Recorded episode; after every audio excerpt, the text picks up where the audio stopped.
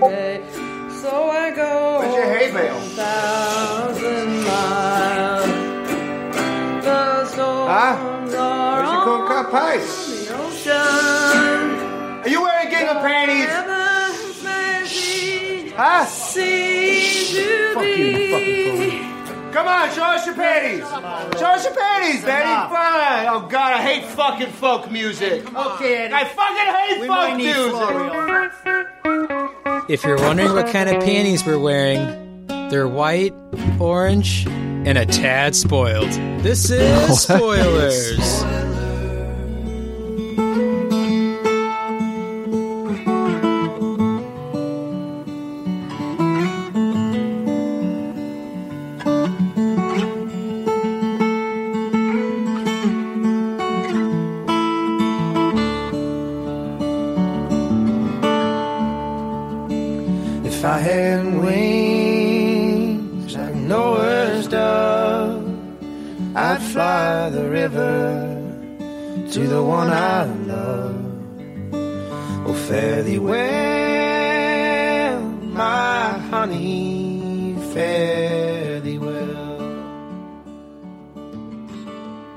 Everybody. This is Stevie. Here recording a very special episode.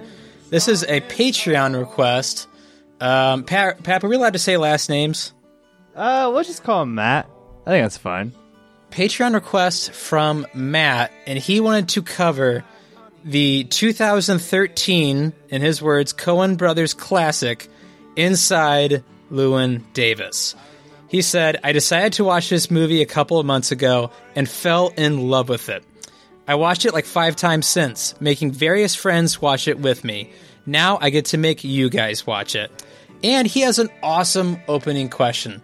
So let's go from Isis to Weesis. And his opening question is What's your best or worst road trip experience? Ooh. Were you starting? Brett, it's you. Ah, it's always me. Uh, well, I can't really talk about my best one. Um, Oh, that sounds like the exact one you should. That sounds talk like the about. one you should be talking about. Give us hints. This is a Patreon request, Brett. no, just remind me and I'll tell you off the air. um, so I guess my wife and I on our honeymoon, we got off of a cruise. Um, we had to get up at like six to deboard. Oh, this is Brett from Fort Wayne, and six in the morning, and then we got out. Uh, we went to our aunt's house, and then we drove around, kind of killing time until our flight was at six o'clock, and we got there at five twenty, which is mu much later than we wanted to. But we got all the way up to the front, and they said that we had just missed. They wouldn't take. They wouldn't take our baggage. Um, we missed it by like two minutes, so Brittany had to work like the next day. Uh, so we, even though we'd been up for 12 hours, we rented a car and drove from Tampa to Fort Wayne Oh, jeez. uh, without stopping. Uh, it was uh, a very, very long day. I mean, I know people make that drive, but uh, add on another 12 hours. It was just exhausting. I mean, we had a fun trip, but uh, driving through the mountains at night and is that a best or worst? worst. uh, yeah, worst. Definitely worst. Brett, who's that? it was fa- awesome, bro. who is at fault for the missing of this flight? We both were. We were. We are. It was Brett. travel Brett was at fault. novices. Yeah, kind of. uh, travel novices, and we just we just took our time way too much, and uh, learned a valuable lesson. And uh, hopefully, that will never happen again. How close were you? Were you like the doors closed right in front of you? No, it wasn't Alone like that. It was. It was like we were waiting in the line to check our baggage, and they were like, "You we uh, we can only check baggage up till forty five minutes before the flight," and we're like, "That was two minutes ago." They're like, "We're really sorry." So, like, no, they didn't shut the door in our face. They wouldn't even take our baggage, so we could have left our bags there, which actually, if you know, is like a federal crime. Um, so we were kind of just stuck. So we got uh, a sweet Dodge Charger, and we drove that home. Did you Uh, get reimbursed for your tickets at least? No. Oof. Yeah, that does. That is suck. rough. Yeah. Yeah, but uh, you know, experience. Live and you learn. You've got to live and learn. Go, go. Uh, am I next? My next thesis? Yeah, Mikey, hit us up. Uh, well, I mean, just in general, anytime the worst road trip you have is usually when you're stuck on the highway and you got to take a big dump, and you don't know when that's going to happen. So, just anytime you're always racing to the next pit stop is the worst uh, road trip in my experience. Just let it go, man. Just let it go. Mikey lives his life a quarter mile to poop at a time. Seriously, he sounds like Peter from Office Space, and my next poop is the worst poop I'll ever have. I think every gas station poop is the worst poop ever. yeah, dude, it's the worst experience. It's never. Oh wow, this is like a NASA spaceship bathroom. No, it's always Always disgusting. yeah. There's a pretty gross one in this movie too, but this is Josh from Goshen. Um, my freshman year of college, me and some friends went to Myrtle Beach, and one night there was like this kind of, um, I don't know, some sort of like Mardi Gras sort of party, a couple hours away in a Georgian city. Well, these North Georgian Garden City police had a checkpoint, and honestly, the only thing we we were 19, and the only like shenanigans we got up to were we managed to get one Guinness and split it between the four of us. but these cops shook us down like crazy and were like threatening us, and it was pretty terrible. Like a fun story in hindsight because. Like eventually we didn't have anything and they did let us go and whatever, but it was scary. It'll put the fear of God in you for sure to be in the middle of nowhere, like 800 miles from your home state, and just have these like. The big thing they kept saying was like, if we find one leaf a pot, you won't even see a judge for seven days. Oh, jeez. It was pretty Sounds like crazy. those cops were from Turtle Beach. Am I right? Oh, No. Next one. Next one is it, man. I'm telling you. Keep throwing baloney at the wall, Brett. One of those is going to stick. To, to be clear, Josh, you did not even have one leaf of Hobbit's weed with you in the car. Old Toby? No, we're clean. we were not riding dirty at all. Wow. This is Pappy recording from Louisville, Colorado, where I frequently ride dirty. Um, Stevie, I we had a pretty duality of road trips. One good, one pretty bad. When we drove to South Carolina to watch Notre Dame, was amazing. uh, play Clemson. Like w- w- driving down, full of life, full of spirit, having such a good time Yeah. Piss and vigor, singing songs in the car, get way, way too drunk at the game, end up like being in a hurricane. We're in like the shittiest hotel room of all time. Don't get a good night's sleep. We lost each other after the game. No voices. They have to drive back from South Carolina.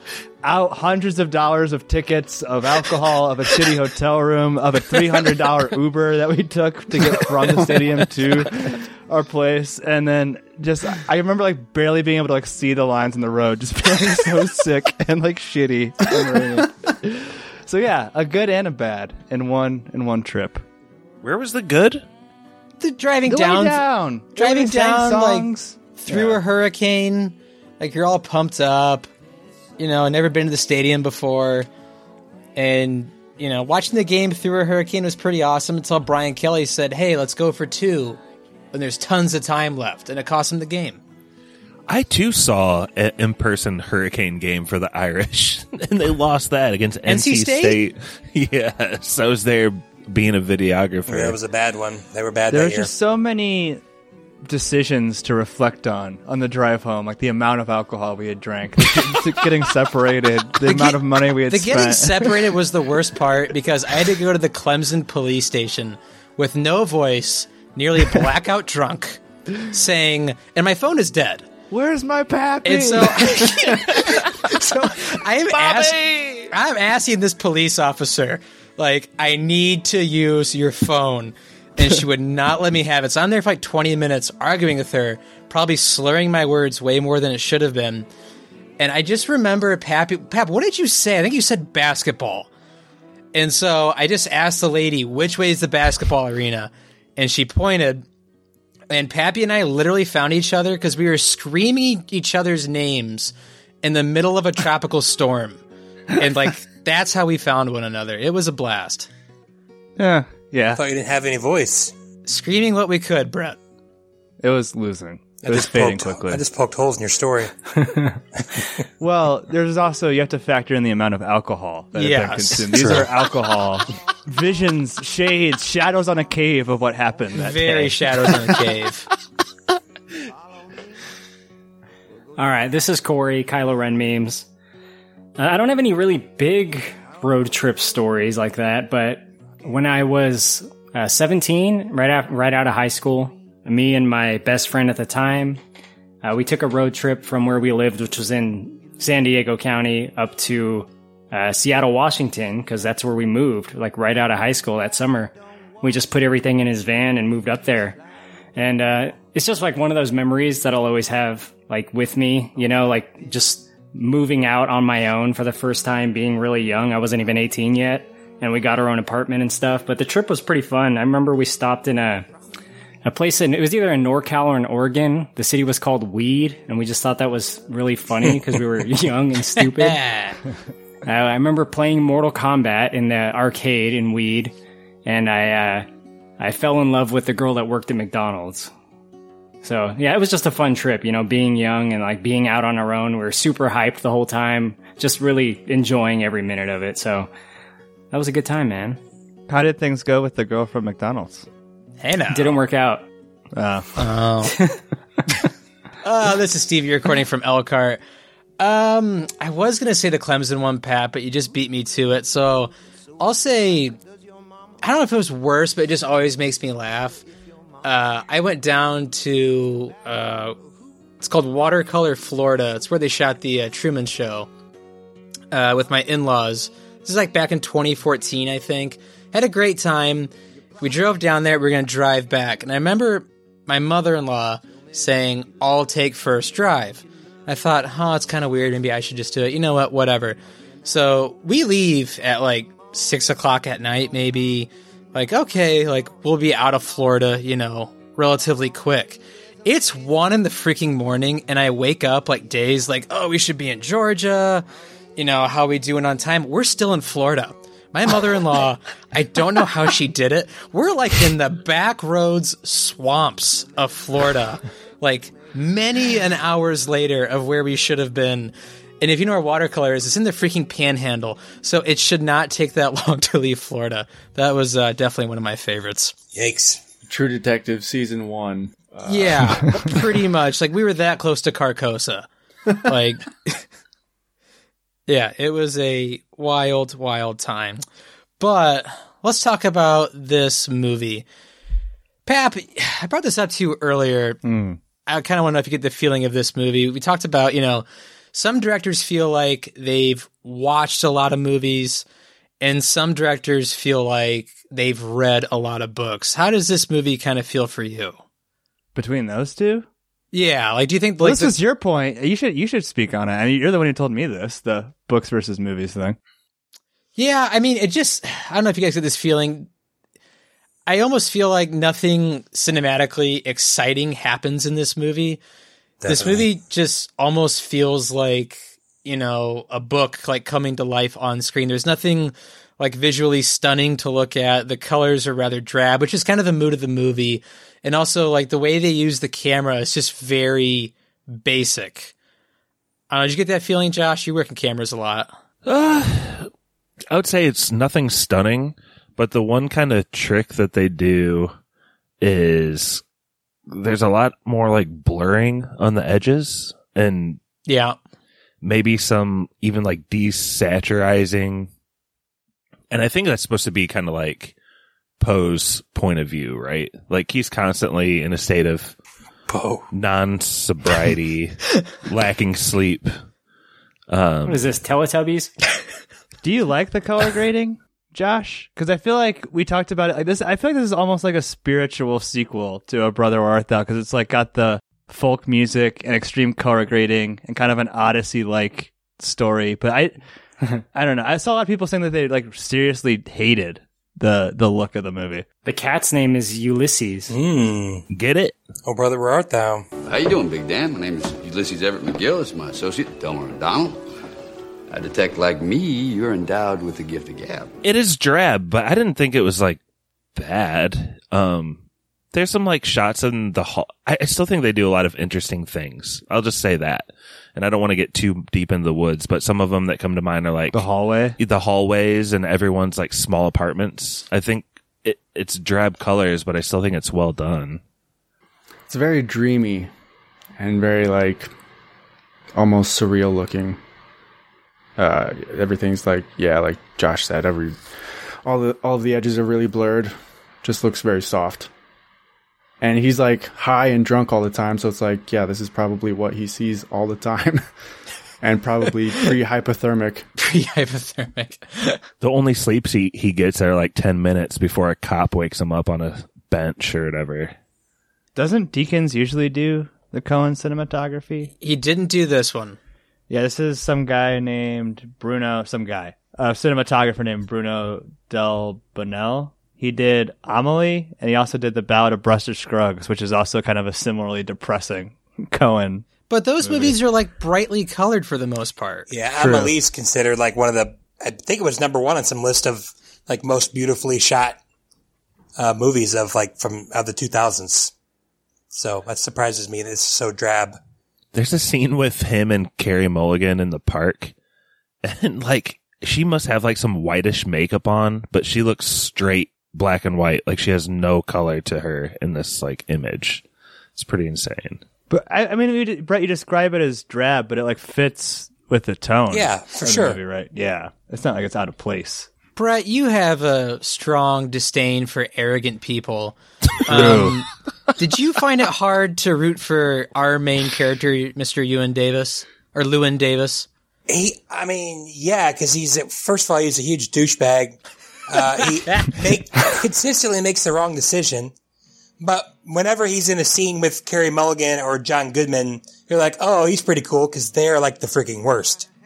So, yeah, I mean, I, it, that scene uh, with the whatever their name is, and he flips out when they're eating dinner and he's playing guitar. That is like brutal.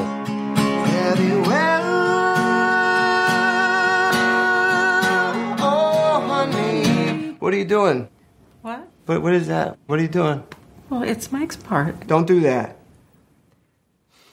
It's Mike's part. I know what it is. Don't do that.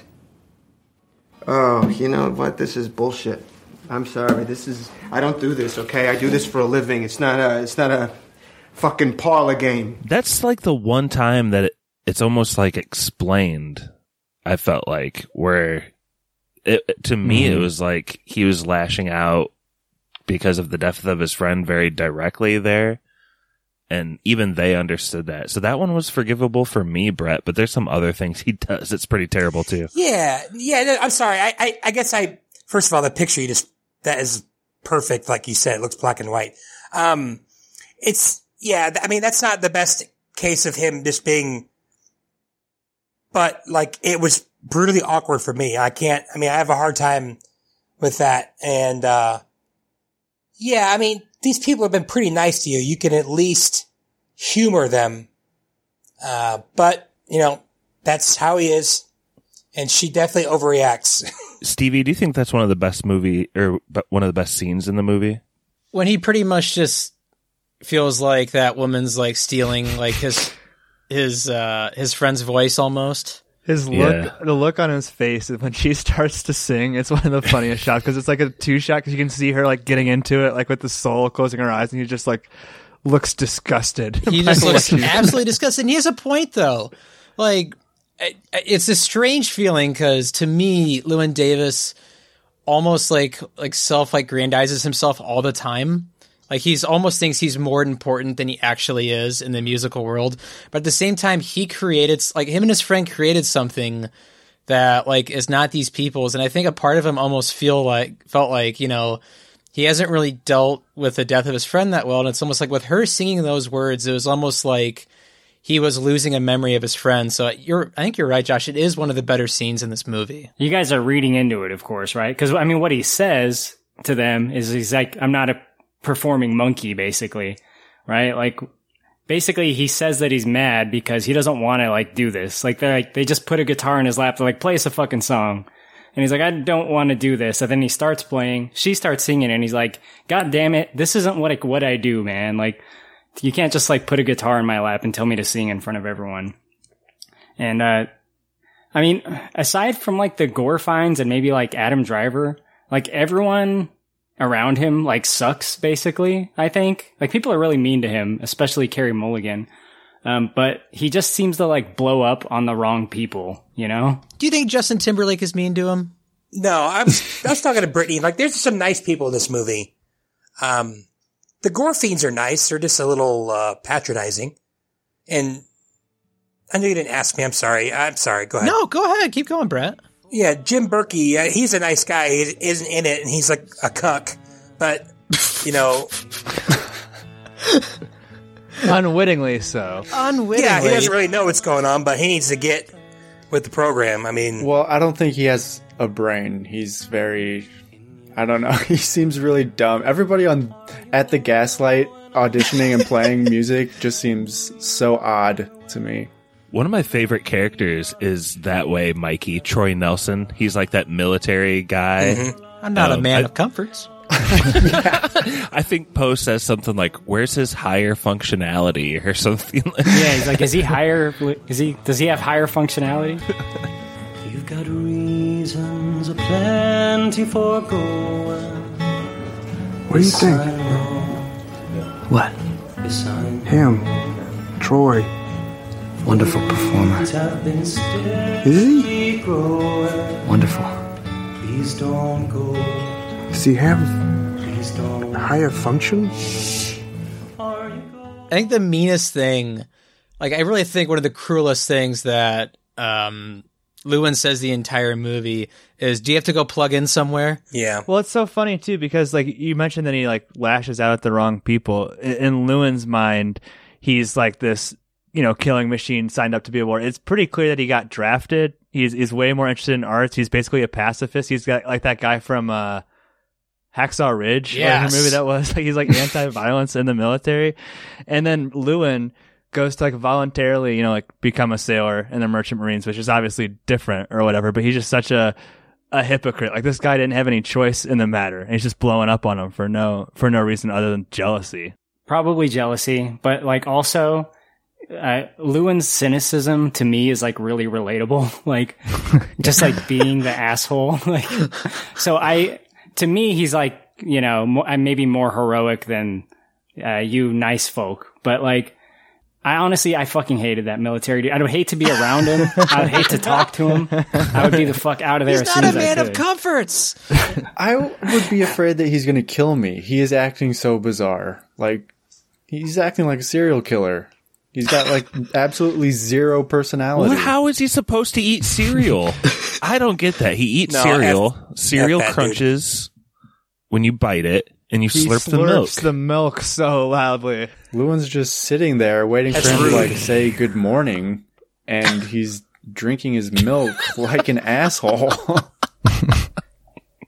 Mikey gets it. It's it's just like I, I would be giving him that same look, dude. I think when he asks him like, "Do you need to plug in somewhere?" That's like putting it lightly, like basically saying like, "What the fuck is with you? Like, are you real?" Like, yeah, what is your major malfunction?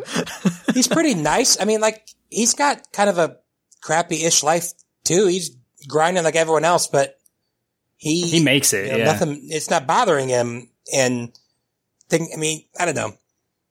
I guess maybe it's that starving writer, starving musician type thing, where that's how a lot of people are. That's why they're so cranky. But he maybe he is a little psychotic because he, you know, he's the opposite. He everything. He's like a duck. Just water goes off his back and everything. So I don't know. I I thought he was nice and but he's weird.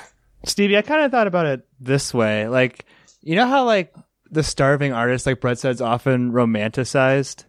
Um, yes. Yes. This feels like the actual kind of person you would meet who's living that lifestyle. the actual right? starving artist. kind of like wearing on all of their friends' nerves like the nth degree of thin. You know what I mean? Like bumming, bumming every smoke they smoke. Professional couch surfers. Yeah, very Frances Ha. Yeah, I um I mean I did like what they did with it, especially the fact that like Llewyn always looks exhausted. And I think a part of a lot of it too was not the fact that he didn't get sleep, but I think the anxiety of not knowing where like you're gonna put your head for the night really weighs on Llewyn. And it's something that I almost wish was kind of brought up in the movie more, which is like how much this is actually weighing me down, not knowing where I'm gonna sleep. Well, it's represented visually, though, right? Yeah. Show don't tell. It's like he, he has the cat to carry around, and then at some point he literally has all those records to carry around. Like he has more and more stuff literally wearing him wearing him down. And then as soon as he gets to set down his damn guitar, he gets pulled to a gig and he doesn't Yeah. have his guitar for it. And that's kind of how it goes for him. outer space. I have a gig. Do you think I'll need my guitar? I can't hear you because of train. I don't know if I'll need my guitar for my guitar gig. Wouldn't you just take it anyway? yeah. Dude, it's your gig. And that's kind of like also the funny side of the movie is that he also has like the worst luck. Like with the train thing, like something is always happening to give him a disadvantage. It feels like in the movie. So, but it doesn't help that he's also an asshole. Yeah, just like a small example of that point is you remember like when he has the cat and he doesn't know what to do and he calls like uh, the Gorfein guy. Uh, that's by the way, that's a Neelix from uh, Star Trek Voyager. Um, but he calls him and he says, "Can you just tell him that Llewyn has the cat?" And she's like, "Llewyn is the cat." like, I feel like that's the kind of shit I have to deal with at work, and it just fucking really grinds me, man. Like that, that was like a perfect, like relatable thing. Like, no, like why would I say Llewyn is the cat? That doesn't make any sense. Except Corey, did you maybe just stumble upon the whole premise of the movie? Hmm. That hmm? Llewyn is the cat? Ooh. Oh, you mean like there's a deeper meaning to that sentence? My God. Those Coens read a lot of books, man. By God.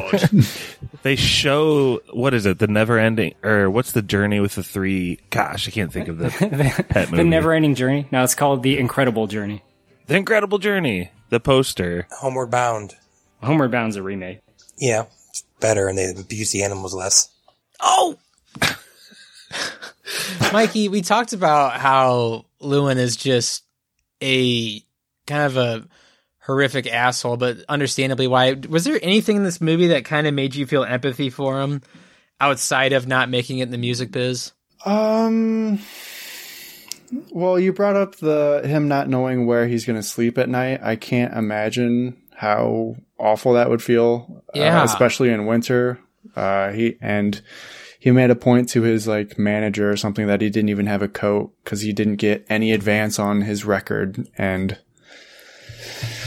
Uh, and he just is struggling to find a house uh, in the winter, and it's like really anxiety inducing for me, at least. Uh, I can't imagine what he's going through.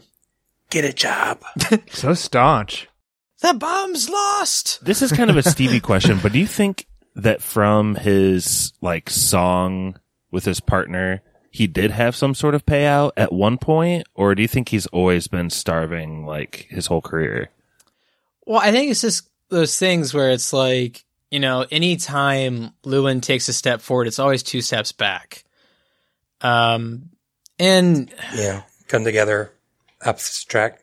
I like, I almost want to see, like, I'm almost happy we didn't see like Llewyn before his friend or partner even took his life. Like, I can't like imagine Llewyn in a world where he's like happy and friendly and things are going right. Like, Llewyn existing in this world like works perfectly for me. And the one thing, kind of get your guys' good opinion on this, I thought like brought empathy to the character was the fact that he didn't even know like he had a kid in Dayton, Ohio. Hmm. Like that's Akron. Akron. Oh, Akron, my bad. Home of the Zips. Akron, Ohio. Home of AA. That storyline actually worked for me for the simple fact that when you have a really kind of grumpy, cynical, shitty character, the directions they can go in are endless. You don't box them in right away. And part of me almost felt like he was going to turn like to Akron. Did you feel that, Pap? Or did you think he was going to straight shoot it? That's it's funny because there's a, a YouTube video that I, I got pushed to me in my suggested feed a couple months ago before this movie was even suggested, and it's a pretty young interviewer talking to the Coens, and he said something to that effect like, "Hey, did like did you ever consider having Llewyn Davis drive off, uh, take that exit to Akron?"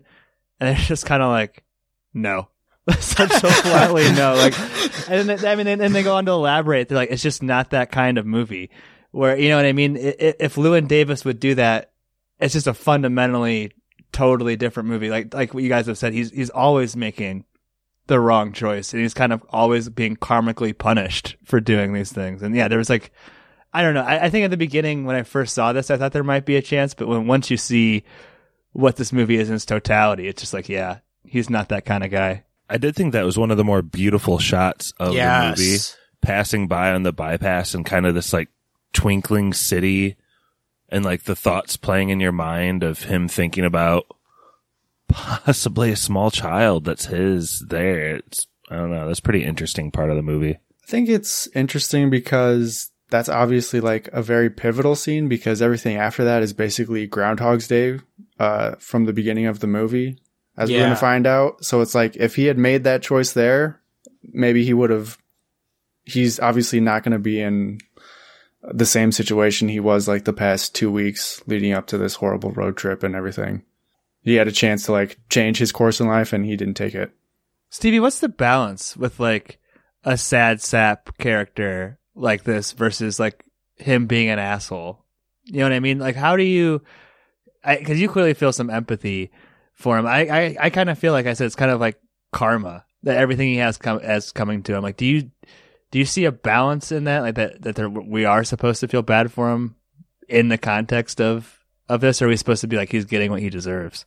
Well, I think there's two sides to it. Like you just said, like I think there's a camp that would say like, "Oh my god, I can't imagine like like not knowing I had a kid in the world and like what was like racing through his brain." And there's also people that would be like, you know, not knowing where to sleep at night, starving artists. Like I'm sure there's people listening. I mean, that have seen this movie that were starving artists at one point, being like, "Yeah, it takes an absolute toll on you to go that route." So it's almost heroic in that in that kind of view, but also you know, kind of like you and Mikey said, like he's had every opportunity to correct a lot of his wrongs, and he just constantly makes the wrong choice. So I think that's kind of one of the cool things that Coen's did with this movie is he makes him they make him a really polarizing character. I'd like to know from maybe one of you guys, maybe you, Stevie. Yeah. Like, what's a choice he makes in this movie where he should have done the other thing outside of the one we just talked about? Uh, not banged his friend's girlfriend. yeah, Um, but that's like already done in the movie, right? uh not scream at a woman just trying to play her instrument and sing in peace what That kind is of a mistake. panties she's Hold wearing on though. Let's go back in time. The thing with Carey Mulligan, I'll answer the Stevie question. takes two to tango bro I feel like him and her are like relate on a different higher level than he does with most people and that she does with Jim. And I think that it was probably like in Mourning of Mike that they like slipped up, which makes it even more like fucked up that she's like so mean to him so often. But Pappy and Stevie, you guys, I feel like you're saying this doesn't romanticize like the starving artist. A huge part of this movie to me is his like odyssey to Chicago where he meets Rex Grossman or whatever, plays for him, gets rejected, and then he like never mentions that to anyone. That's just like a cross that he bears, you know, like Because it happens to him all the time. he was in the winter Chicago with one wet shoe. Like, how do you not feel bad for this guy? This is a Wednesday for this guy. He's been kicked down so It was many times. I Can't agree imagine how true. often he's traveled across country to get shut down immediately. he just wants to make it, and he. I feel like he just has the absolute worst luck. That's why he's an asshole now. I mean, before the end, I kind of want to get your guys' opinion on this. Whoever jump in, do you think like the Bud Grossman line where he just is like, "I don't see any money in this whatsoever." you know, like you're not a front man. Maybe if you you know give yourself a goatee and stay out of the sun, maybe you can have a shot somewhere in this business. But you're not going to make it by yourself. when he just kind of looks down and goes, "Okay." Do you guys think that's him, like finally quitting on his dreams? It, I mean, knowing what you know afterwards, yeah, kind of. He's just like, well, that was the know, his last best shot, I guess. I don't know. to me, to me it was when he like ran out of money kind of like his money dwindling to like a couple like quarters on the It's tragic, dude. that was kind of like well he's he's run out of time or something I think that's what that particular scene is what makes me think about Josh's point earlier, where this whole thing is the shadow of his friend's suicide and him like reacting this way, right? Like, because I think Rex Grossman says something to the effect of like, Rex uh, Grossman. like, like, yeah, you should have. My my advice is you get back together with your partner, and he's like, that's Mhm. good advice as he like bundles up his guitar, and it, th- that's where I see like the look of defeat, like, you know, I'm not going to be able to do this shit on my own, which. No, I'm not gonna lie. Rex Grossman's not wrong. That song, no one's listening to that song on an A side of anything. I loved it though, but it's yeah, a good it's song. definitely No, it's a great song, but yeah, there's literally no money in it. He's not wrong. He doesn't sing a happy song at all. No, the but whole movie. his songs are like actually have emotion and personality to it, and everybody succeeding around him is so bland and cookie cutter, and he's losing his mind. Yeah, that's the point they make is that the people that are popular are actually awful, right? The people that make the money. And uh, we, I mean, there, there's the example of that stupid fucking outer space song. Oh my god, Kennedy. oh, I don't, I don't want to go. I don't think I've laughed so hard at a random scene in so long. Just that caught me so off guard. Like that starts to become a hit by the end. My favorite part is when they cut to the producer in the studio. He's just fucking jamming to it. Like he's like, "Yes, this is a hit." Space. Loud and clear? Oh, please, Mr. Oh, Kennedy. Uh-oh. I wanna go. Don't show whoa, out of space. Oh, please, Mr. Kennedy. Uh-oh. I wanna go. Don't show whoa, out of space. I'm six foot two, and so perhaps you'll tell me how to fit into a five capsule. Obviously, we have like "Lonely Island" of, of like our generation. Is this like the? Is that like the "Lonely Island" song of the '60s? Yeah, I think it's more of a. Uh, God, what's the Dude, word they that's use thriller. That's the thriller of the '60s. it's like nick cannon it's hilarious It's hilarious. Novelty song. It reminds me of the the Byrds. Hey, Mr. Spaceman. If you've heard that. How's it go, Pap? Sing. Hey, Mr. Spaceman. It actually was featured on Muppets Unplugged, which is playing now in the background. Gonzo sings it. Classic. That's where I know. it. oh, Gonzo cover, nice. Yeah, great album, Muppets Unplugged. to me, it seemed like it was this like out of fashion kind of like '50s like goofball gimmicky music, you know. Um, so I, I, I was surprised that it was like it did turn out to be a hit because I thought that that's going to be the point they were going to make. Like, oh, no one's into this kind of music anymore. But no, of course, it's you know, it's getting around, but no royalties for Llewyn, unfortunately. Another mistake he made.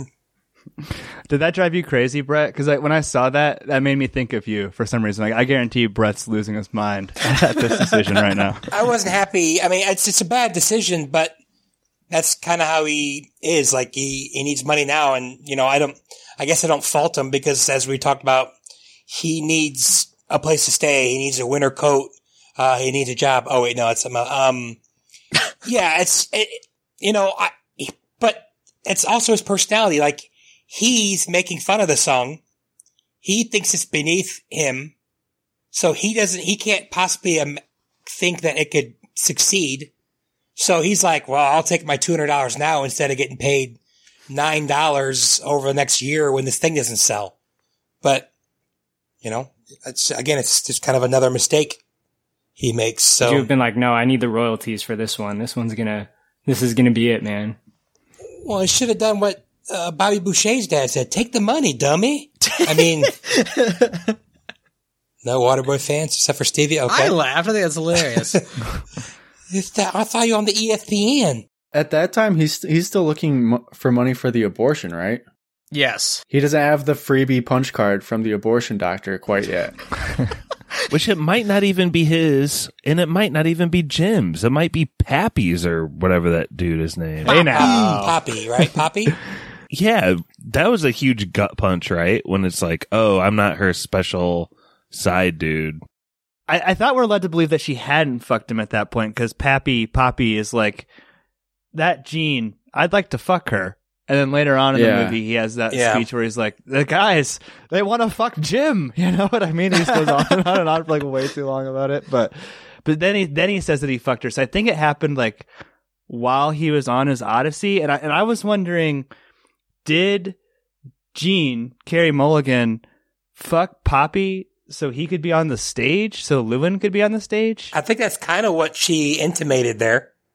Uh, kind of like you were talking about the time didn't match up because when they were, when he was watching the Jim and Jean, the guy said he wanted to bang her or whatever, but Which is interesting too, because in that scene, she's like, yes, I asked him specifically if he could play there again. And then he says that he loves her. So that's just like a really, if you think about it from the perspective that she fucked to get him that gig, that is an interesting yeah, it doesn't make her a good person. She, I hate, God, I hate her so much. Talk about not taking any responsibility for anything. She's a piece of shit, dude. Yeah. Like, She the way she treats this guy is so fucked up. Like Uh, she's an abuser, man. That's, that's, that's what she is. he takes it too. He does. He never says like "shut the fuck up" or like "I'm leaving." He just sits there and takes it. But he like he this shit builds up for him, and then he's gonna blow up on someone the next day. You know, that's just the way he is. Do you think it has something to do with Jim being so nice? Like that, that kind of boils up in her and that's why she needs like an outlet. to, I mean, cause she's obviously got it in her. She's not very nice and she makes it seem like he, I won't say rapes her, but take advantage of her. But I, I took it more like she's just like obviously really pretty and very very talented, and you know Jim likes her, and that's just kind of who she is. You know what I mean? Like she's just kind of she's trying to settle down and Yeah. get more of in a relationship and and become more of an adult. She wants to have kids, and Llewyn's still kind of stuck in this in his twenties starving artist loop, right? Well, she, yeah, but she, I mean, she has sex with at least, at least three people during this movie, so she hasn't grown up that much. True. But I, yeah, I, I, I see what you're saying. That, that could definitely be uh, more possible than what I said. Pappy, that whole bit about how the guys come to have sex with Jim, is that not like an NSYNC reference? Like, What? Go on, Josh. he's talking about Justin Timberlake's character from who is famous because of his singing for NSYNC, which Talking is a about Lance band that's Bass? Like type is it a Lance I- Bass reference? I thought it was No. more of just saying I just he was thought- a, I- he's a pretty guy. I just thought NSYNC like made their money off their sex appeal, and that was like Justin Timberlake playing kind of that same character in this movie. I don't know if I track with that, but like the, the I don't know. Everyone's met a guy like Poppy, right? Who's just like kind of like a little bit out of it and kind of greasy, uh, scummy older guy who you don't really Like, like, Joey that much. Diaz. But he's in a position of power, so you kind of have to like, kiss his ass a little bit. And I don't know, You- you- like even the way Llewyn's like, he's like Poppy's like, you know what I mean? They want to fuck Jim, and Llewyn's like. "You- You're saying they want to fuck Jim. He's like, that's what I'm saying. Like, you know, it's just ridiculous. Yeah, the 13 year old girls at the NSYNC concert want to have sex with Justin. You're taking it to a weird place, Josh. I don't understand the road you're going down. You're not. Don't take the exit ramp to Akron right now. Stay on the highway from Stay Chicago to. NYC. We need the soundboard. Okay. I need to get the It's gonna soundboard going. be me. Hey now. We haven't talked about John Goodman, heroin addict John Goodman, at all. Does he overdose in Elkhart, Indiana? Is that his approximate location? Yeah. Yes. Was it Black Tar? Literally, if you drive from Chicago to New York, you will pass through Elkhart, Indiana. yeah, three hours. You'll pass by Yeah. the spot where he overdosed. It looks just like Amish country. What re- what restaurant do you think that is? Is it like supposed to be like Steak and Shake or al- or the old Alley Oops or any other theories? That's the original alley oops. Well, Adam Driver's character was like, "Yeah, stop by my high school in Mishawaka. I need you to pick up some books for me." oh, Alley's Diner in Mishawaka. That's what it is. Cockadoodle Doo Cafe? It's a. Grandma's Pancakes. Mm. Corey, he got any? He's clearly at Yankee Doodles. Come on. Oh yeah. Roland Turner is uh, John Goodman character's name, and he's uh, he's with Johnny Five, right? That's the name of his like fucking hard ass like fucking strong and silent driver. Also, probably his supplier and dealer. But it's funny that he's a freaking beat poet. It's hard to understand what the fuck he was saying, man. Like, you know, he do- he never talks, and then he like tells like a story, like two words at a time about something with a poem that he wrote, or s- I don't know. I had no idea what the fuck he was talking about. His poems heavily feature the word fuck for some reason. They're very aggressive. Yeah, dude, he's a mumble rapper. the original mumble rapper. yeah, I had to I had to put on subtitles because I could not understand what he was saying. But it's just like uh, disjointed words. Doesn't really make any sense to me. I'm sure it means something to someone, but Oscar Isaac seemed to be like with it, almost like in a superhuman sort of way. And he was like, "Really? Why did that happen?" Yeah. and it's like, "Wait, what happened? I didn't know I know think he's anything looking even for a happened." conversation with anyone that's not John Goodman's character. Or oh, can we like? Okay, here's a a Stevie question, but for everybody. John Goodman freezes to death and dies, right? The cat eats his face for sure. By the way, that was a question Stevie asked earlier. A mistake. is something he should have done differently, or somebody. He probably should have taken the cat. I mean, he uprooted this cat from his home, and then he left him there to die. Does he hit the cat later? Is that I what don't, we're supposed I don't think infer? you're supposed to know, but I mean, but it's, I- it's literally supposed to be raising the question of he might have hit the same cat that he displaced That- from that- New I mean, York. It's definitely the point of it. yeah. And then he doesn't go grab the cat again. Like, I don't think he wants to be responsible for anything. I mean, I don't know. He's like King Midas's idiot brother. Everything he touches turns to shit. yeah. You don't know if it's mine, No, how would I know? so it could be Jim's. Yes, asshole! But you don't want it either way. To be clear, To be clear, asshole, you fucking asshole, I want very much to have it if it's Jim's. That's what I want. But since I don't know, you not only fuck things up by fucking me and maybe making me pregnant, but even if it's not yours, I can't know that. So I have to get rid of what might be a perfectly fine baby, a baby I want, because everything you touch turns to shit!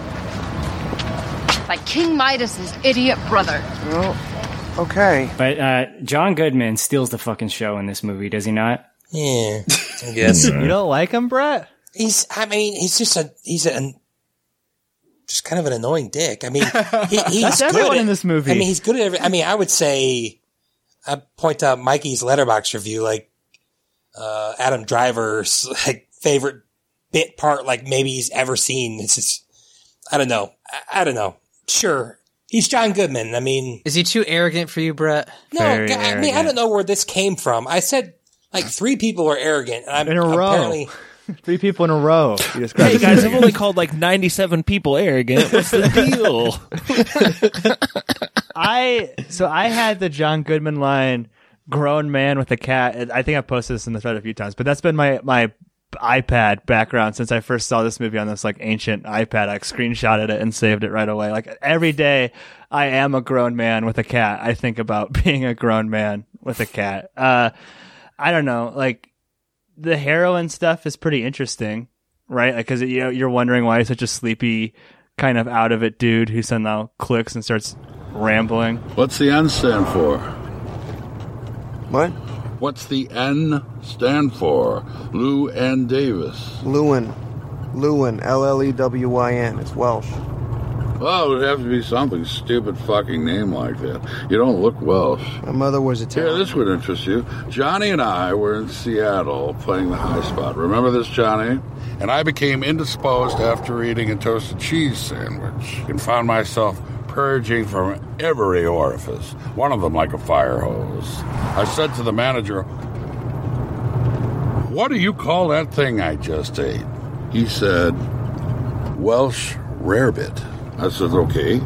Does everything from Wales make you shit yourself or just this piece of toast? What is the point of this, Pap? What is the point of Roland Turner and Johnny Five? Oh, I mean, is it just a vehicle? Like, is is it really just to make the trip to Chicago interesting, or are we supposed to like actually learn something from this? I'm only getting that it's like, oh, sorry, Pap, go for it. Well, I no, you should have covered for me there because I have no idea what to say. I, I didn't. I don't know what the Coens want us to think. Like I said, when I'm watching this movie, I'm pretty frustrated with the decisions Llewyn Davis is making, and sometimes like disappointed and angry, you know, in, in the dec- decisions that the character's making. Then he meets these two guys who seem like even bigger assholes than him in kind of a way. You know what I mean? So it's almost kind of showing like a lower floor to like behavior in this movie. So he's not just like the worst person in the whole movie. But I, I don't know, Josh. What did, what do you read? No, I I was just actually going to point to what Mikey said earlier to point out like this is bizarre, but maybe the point is this is like the kind of crap he has to go through on a Wednesday, you know, dealing with characters like this because he lives in such a scummy sort of situation or something. Yeah, I mean, he he has no choice but to put up with shit like this probably all the time, right? Which is, I think, why he takes like the shit talking pretty well, like a, a lot better than I would. And he doesn't really like snap on John Goodman, but he like fires back when Goodman talks about his dead uh, partner, right? hmm And if you look at this as like, you know, if someone's going to say, I'm going to tell a story about Greenwich Village at, the time that Bob Dylan was coming up, like in your head, you're picturing, I said, this romanticized version of, of these, they're going to have struggles or whatever, but it's still going to be pretty, you know, clean to some extent. Like this is like people overdosing on heroin, right? Which is definitely a part of this scene for sure at the time, drug abuse and alcohol abuse and, and everything that goes with that. But it's, it's just another way to sort of show into that. Cause John Goodman's an artist too, right? He's like a jazz musician. So it's another side of, side of this world. big jazz cat. I love it when he's judging Llewyn for his cowboy chords. Yeah. Ukulele. G, G, G, C. No masse shots, no coins on cloth. Don't give me rules. You play what you play. Well, you don't. But in jazz, you know, we play all the notes. Twelve notes in a scale, dipshit. Not three chords on a ukulele.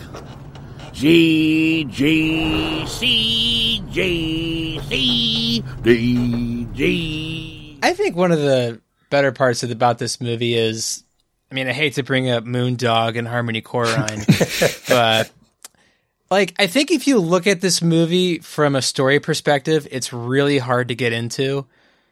But I think if you look at this movie like it's an album and every Hmm. kind of transition between scenes and the scenes we're seeing are like a different song, I think this movie's a lot more fluid in that regard. Do you have a favorite song in the movie, Stevie? Oh, um, it's actually my favorite Llewyn moment because it shows him how much of a pompous man this is. When um, the man with no higher function, Carey Mulligan and Timberlake go to sing, what is it, 500 Miles? Yeah. I love it when that dude goes, we have someone very special in the audience, and I'd like to bring him up here. And they bring my Um, you guys know him well. And Llewyn shouts out, I didn't bring my guitar! it's the single most arrogant thing you can say. And like, he was humbled so quickly. That was my favorite Llewyn moment.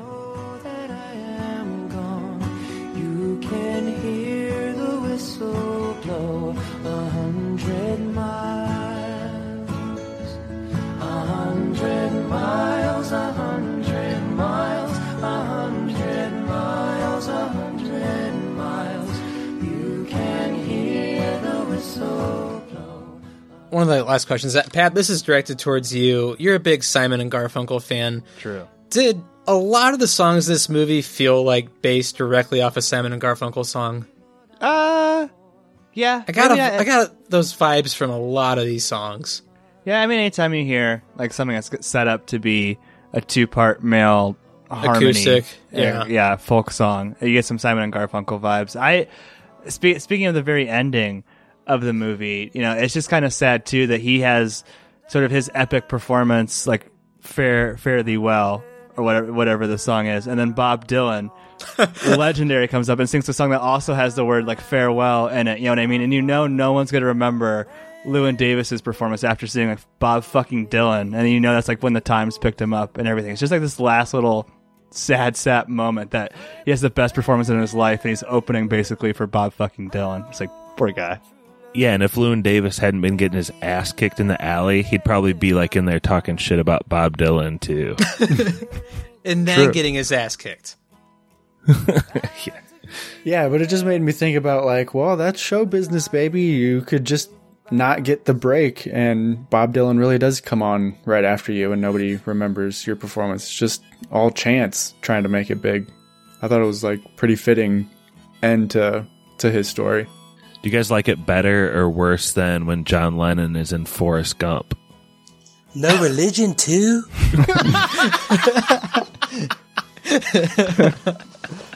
I'm gonna go better on that. This is better than that scene in Forrest Gump.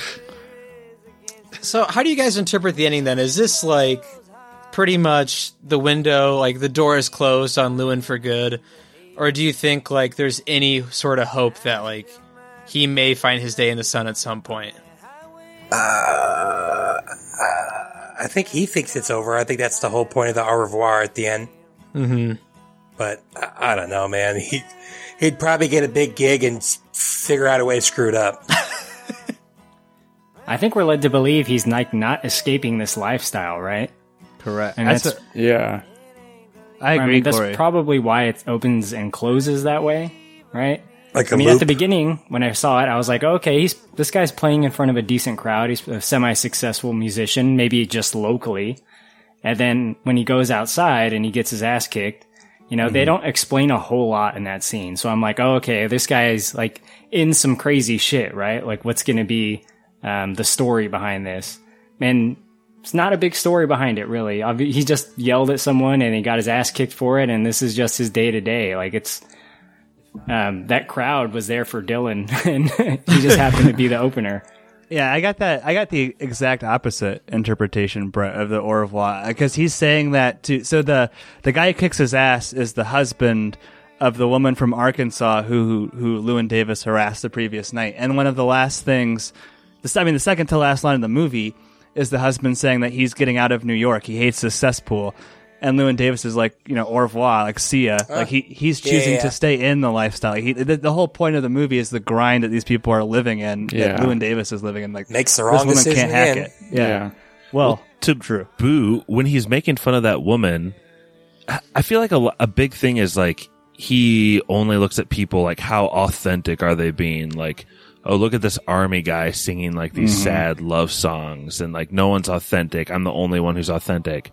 Then he sees this like woman who's actually from Oklahoma or whatever. So sad. Playing her zippy zither or whatever the hell that little instrument is. She's just having fun. She's vibing. I felt man, I felt so bad for her. My gosh. that was such a shitty move on his part. That's where he should have been like trying to learn something from that performance, and, And, then he just he ripped on the four Irish guys. he, still probably has a wet sock from earlier that day. To be fair, though, like that's Yeah. rough. Just squishing about in the gaslight. He's um, a slur towards Irish people. what would have been a great fallback joke is if like he walked to stage and Bob Dylan walking up to the stage after him slips from the water squeeging out of his sock. That's like the end of Bob Dylan and the beginning of Llewyn Davis. falling down. Dylan down. I slipped on a banana peel. How does it feel? How does it feel? I'm like a rolling stone. you guys like Bob Dylan? What's the pod's thoughts on Bob Dylan? Love Bob Dylan. Stevie loves. Yeah, he's cool. I became uh, I, I finally got it when I I mean I listened to a lot of Bob Dylan albums over last year. I like his really early stuff. It's really really good. I didn't like the '90s and 2000s stuff, but No one he does, sounds he sounds like a freaking demon. no one likes that Dylan. He sounds he's way too Leonard Cohen towards the end of his life. It's it's pretty bad, but Uh, I haven't listened to a lot of it, but I don't hate what I've listened to. I mean, I would ag- probably agree that his earlier stuff is much more uh, pleasant to listen to or better to listen to than his newer stuff for sure. He's got like a Nobel Peace Prize or something. no, some. he, he got the Nobel writing. Prize for literature a couple years ago. Not a peace prize. well, my bad. So he got the Nobel Writing Prize, which is kind of like indicative. Like I think his m- music is kind of like boring, but like if you dig into his lyrics, it's it's a lot of like stuff there. So hard to take that away from him, at least. And he's not like known for being, you know, the nicest, most forthcoming, like warm person. So like Yeah. literally the difference between Llewyn Davis and Bob Dylan is the set time and uh, about twenty thousand metric tons of talent, and that's the only real difference between the two. Pap, you like Dylan? Oh yeah, I think uh, "Hey Mr. Tambourine Man" that might be in like my top three songs of like any song. I literally just told someone like four or five months ago. I said that might be the greatest song ever written. I mean, It's so And- good. Take me yeah, and- disappearing through the smoke rings of my mind, down the shadow ruins of time. Yeah, like singing about like escapism and art and everything. Like, and I fuck the Byrds version of that. The Dylan version is the only good one. I, when I, I was gonna say when I was a when I was a kid, I liked the Byrds version a lot more. Now it's like, oh my god, it's not even on the same planet. I think that's the case for like almost all the Bob Dylan covers. except for the Jimi Hendrix one. Yeah, All Along the Watchtower by Jimi Hendrix is way better. I'm sorry, and so is uh, to make me feel my love, make you feel my love by Garth Brooks. is better. All right, let's not get crazy. And then we're talking Guns Steady. N' Roses here. Is that what you didn't want, right? Stay on target. This always happens with my pods. Last thing, have you guys seen the Bob Dylan movie? I'm not there. No, No. it's weird, right? With a bunch of different people It's playing. in. not for everybody, but I think it's a damn good movie. Just pick it. I'd love to see it. I, I was really hesitant on that because I heard really bad reviews, and at the time I was like into Dylan a lot, so I skipped it. I think if you're like a Dylan fan, you would love it. And I think if you're a movie fan, you would love it. I mean, between like Cate Blanchett plays the best Dylan, and to see like a young Christian, like see Christian Bale play a really young Dylan, and Heath Ledger play Dylan, and also like Richard Gere plays Dylan, it's really neat. I think uh, any Bob Dylan fan would really like it. Uh, before we get into yes or no, do you guys have anything else to add about Inside Llewyn Davis? Uh, I was just gonna ask you guys, like, do you think this movie has like some sort of Josh? What was your movie? Your Coen Bros movie? What do you mean? What was mine? The you had the last one It you did. a serious yeah, man. a serious man. Do you think it almost felt like uh, with that ending that it like oh is there some sort of like metaphysical type deal because he's just doing a loop again and he's he didn't even realize it until like the last I don't even think he ever realized it because he's doing the exact same shit. But I don't know. It just feels like there. Oh, there's also the implication of like a metaphysical thing here. I don't know why they. Is that a theme with them? Do they always Who's do the guy that pushed the uh, whose punishment was to push the rock up the hill? Sisyphus. Yeah, he's just Sisyphus, Musical Sisyphus. musical Sisyphus. Caught a bad case of Sisyphus from was okay? So, if that's true, what was Sisyphus's uh like reason for being punished? Like, what? Why did he have man, to? I cannot do Had to that? do with the humans, I thought. Well, I mean, you could also you could also say uh, Prometheus. Uh, he was tied to a hill and had his liver pecked out by a Harpy. eag- Yeah, it was like more a bird, like every day, and he stole fire. And then uh, you know, I mean, I- I- there, all the titans and stuff. You could all say they. oh, it's because he cheated thing. death twice. That's why. Sisyphus did? Yeah, Sisyphus cheated death twice. He was like really cunning, uh, and he cheated death, and his punishment for like forever time was pushing that boulder up the hill just to have it roll back down again to do the same thing over and over again for an absolute loop through eternity. Sisyphus was also the like he ran the festival of athletic and musical competitions. So there's like that music part of that. Oh, Yeah. I guess three final notes. One, I don't think there's any direct Sisyphus references in this movie. I think this is all done Stevie cracked the code. That's on it. our part. Two, uh, L- Mrs. Gorfein so yelling, "Where's its scrotum, Llewyn? Where is its scrotum?" Rolls the cat. Just it's hilarious. And three, uh, there are two uh, girls alumni. W- weird it, that Ray is in this. Did you notice that, Stevie? Ray is uh, Marty Green. The what's his name's uh, Mr. Gorfein's like assistant or a friend guy who's over for dinner. really? You didn't Really? notice that? Yeah, it's No. Ray from You're joking. You're kidding me, right? No. Yeah, it was pretty funny. I mean, if we're going quotes, um, I, I also like that scrotum one quite a lot. But uh, when he says, "I'm not current," is that a nautical term? Like that just really struck me, man. That was good. Oh, also when he was talking to that guy, and he's like, he won't let him uh, on the boat. He's like, "Why? Because I'm communist." He goes, the, the guy behind the goes, goes Shachtmanite, and then Llewyn Davis goes, "What?" And he goes, "No, that's not the reason why." Like brushes him aside. Was, it, was he supposed to say that? Was he like intimating that he was a secret communist or something? Yeah, I think that's it. Uh, I think Shachtmanite was a disciple of Trotsky or something. Shop- Shachtmanite? What about the scene with Llewyn and his dad? I, mean, love that scene. Mm. Does he pee himself or crap himself? He shit Craps himself. Okay. I think that's where he decides, like, yeah, I'm done with music. I thought it was going to be like a sweet moment. Like I thought he was going to like, you know, he was digging it, whatever. And you find out he's just literally just crapping his pants. That's why he looks like he's in heaven. Right, I love that misdirect. Like he's he's getting through to his dad, who's like not all there. He just like sits there.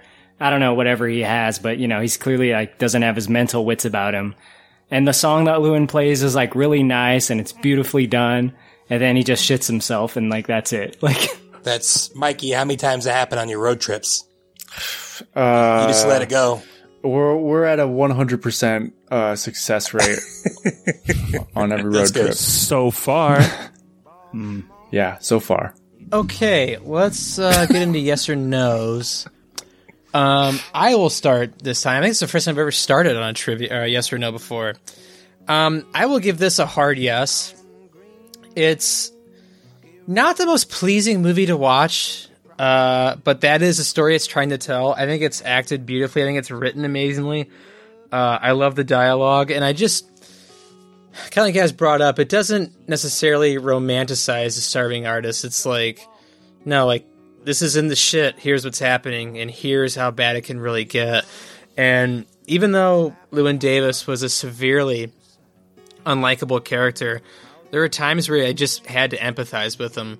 Uh, not my favorite Coen brother movie, probably not even my top five Coen brother movie, but it's still really enjoyable. I wouldn't recommend it to everybody. Uh, I think it's a very small quadrant. Uh, if you threw a dartboard that would enjoy this, I think it's a rather small target to hit, but I will give this a hard yes.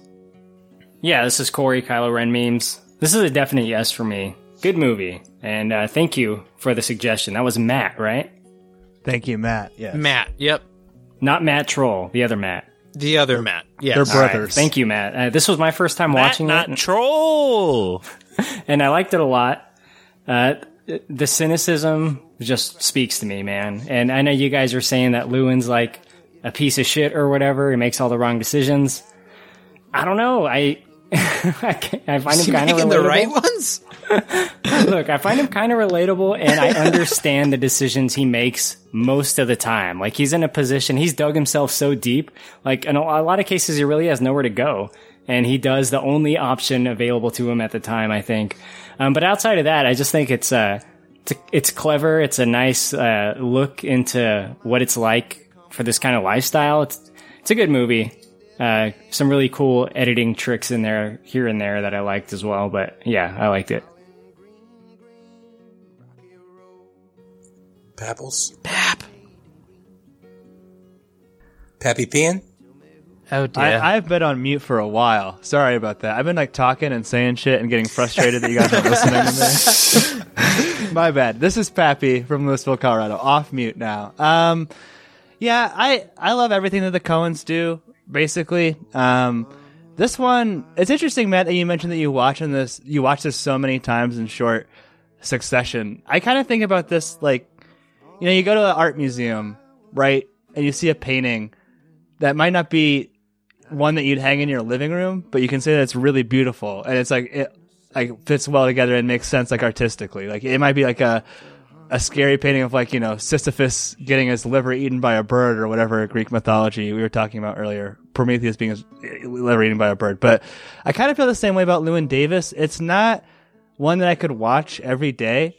It's I, I think it is kind of depressing. I do think Llewyn's a big asshole, but I think it's perfectly told, and it's the kind of movie that you can only make when you're in a position of power in Hollywood, right? Like this could Inside Llewyn Davis could never be someone's first movie in Hollywood because it's it's not going to make a ton of money. It's really probably not going to win Best Picture.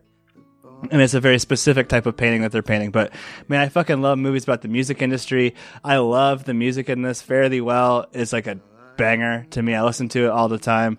Not as good as Hey Mr. Kennedy uh, or Please Mr. Kennedy or whatever, but funny in the right places. I like it. Hard, hard yes for me. So you don't see a lot of money in this?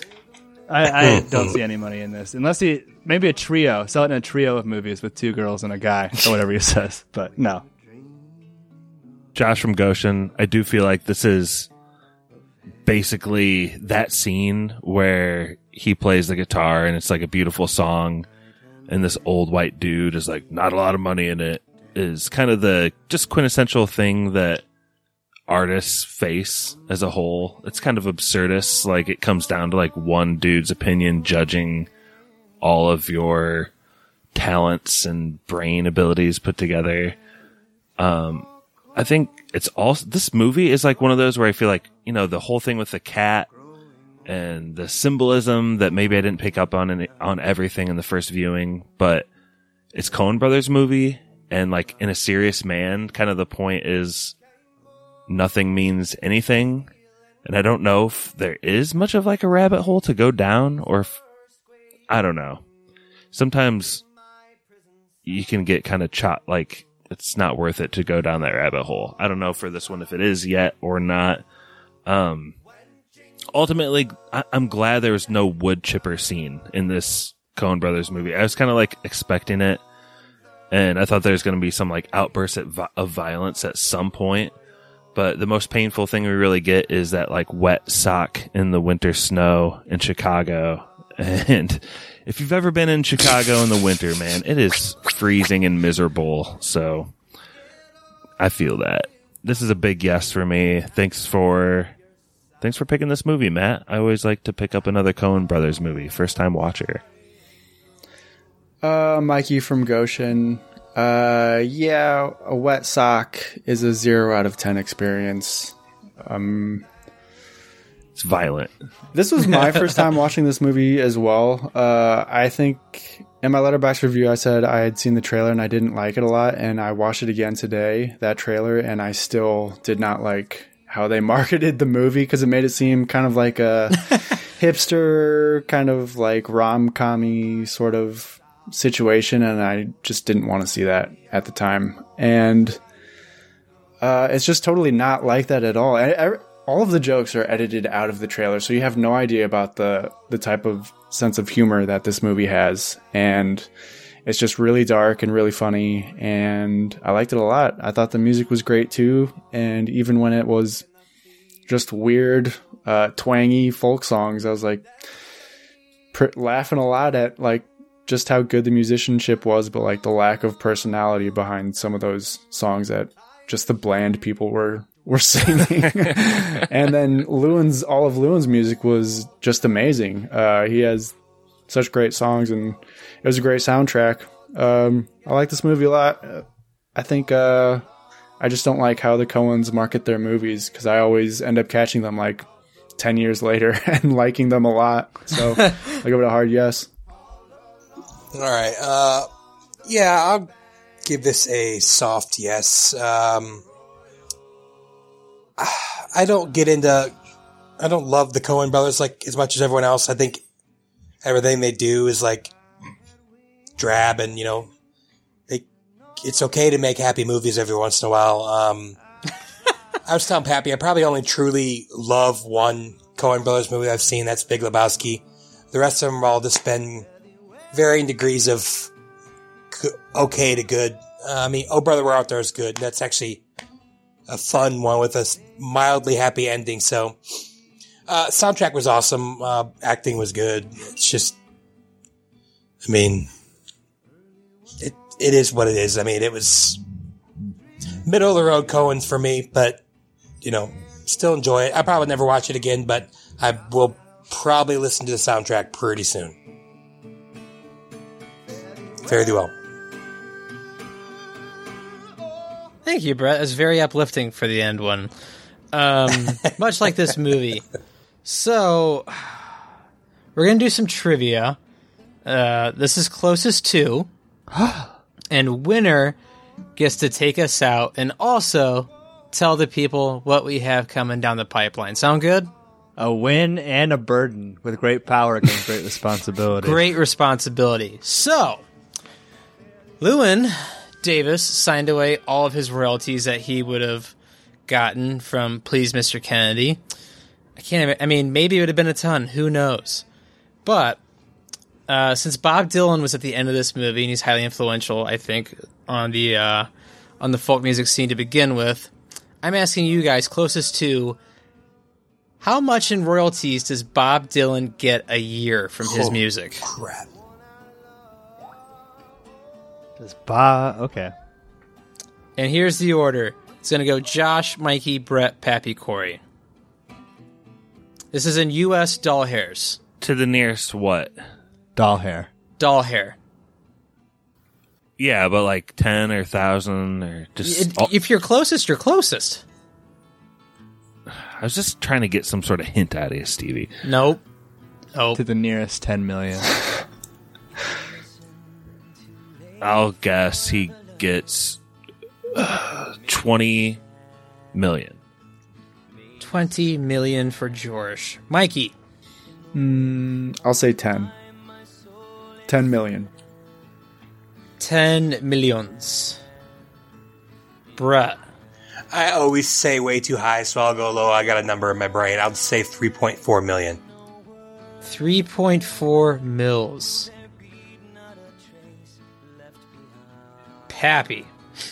Okay, bear with me here.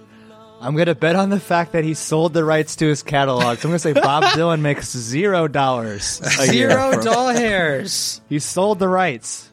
Maybe, hopefully. Why would, Okay. why would he do that?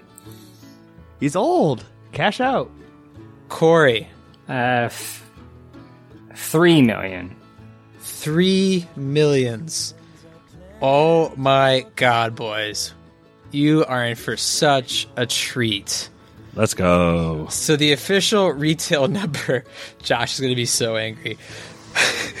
the official retail number is $15 million a year. So we have a tie, boys. Oh, wow. Five mil in each direction. Overtime. If you would have given us a nearest that. hmm. I'm looking at an article from the New York Times that said he sold his catalog in December, but you get this, zero. ar- this article is from February, Pap. Says 15 mils. I I know. I, I'm slinking off to the shadows of the losers. It's Sorry. probably like 15 point something. Anyway, anywho, who's ready for some subjective trivia? Oh. Oh no. what a special episode we have. So we're gonna go Josh, then Mikey. Give me Oh your best God. Bob. Give me your best Bob Dylan impression. Times are changing. Is that it? Do vision. I mean, Mikey, you can sneeze and probably win. Josh, is that it? Got a baseline laid down. Let's it's, go. it's for the Patreon. It's for the Patreon. That Josh, sounded come like on. a Catholic priest singing Bob Dylan. The times they are a changing. Uh-huh, uh-huh, uh-huh, times they are a changing. the times they are changing. There we go. That's a winner. Was that Mikey? Yeah. It was Bob. That is good. Is Bob on the phone? Josh, you even want to try it, or are you too proud to even give it a shot? Used to be known for my Bob Dylan in college, but I think I lost it. You have to pretend that you're taking a poop. I'm not gonna. That all comes full circle for Mikey. Gotta let him have it. Mikey, you are the winner. Before I let you take us out, Brett, I need to hear your Dylan. Oh no, no, it's two. Come No, on, I can't. I can't. Come I don't, I on, don't, Brett. give us the velvety pipes. There's a choice we make it. We're saving that. That's it. That's all I got. That was from We Are the World. So Yeah. mid '80s Bob. I like that. Well, Mikey, please take us out. Uh, it was Matt, right? Matt chose us. Yes. Thanks again, Matt, for uh, your Patreon pick. Recommend us to your uh, friends and family. Let's get us those those views. Uh, let's pump those numbers up. Um, thanks again for the movie pick. I, I liked it a lot. I think a lot of us here liked it a lot. And uh, take it away, spoiler man.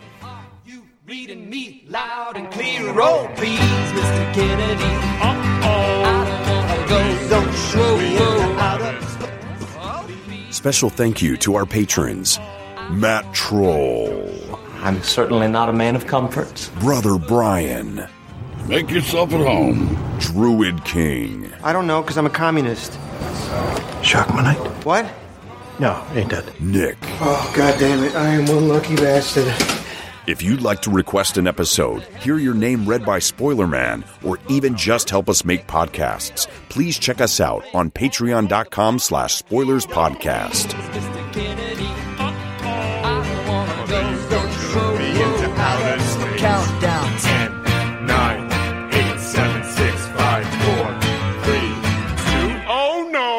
That was Spoilers.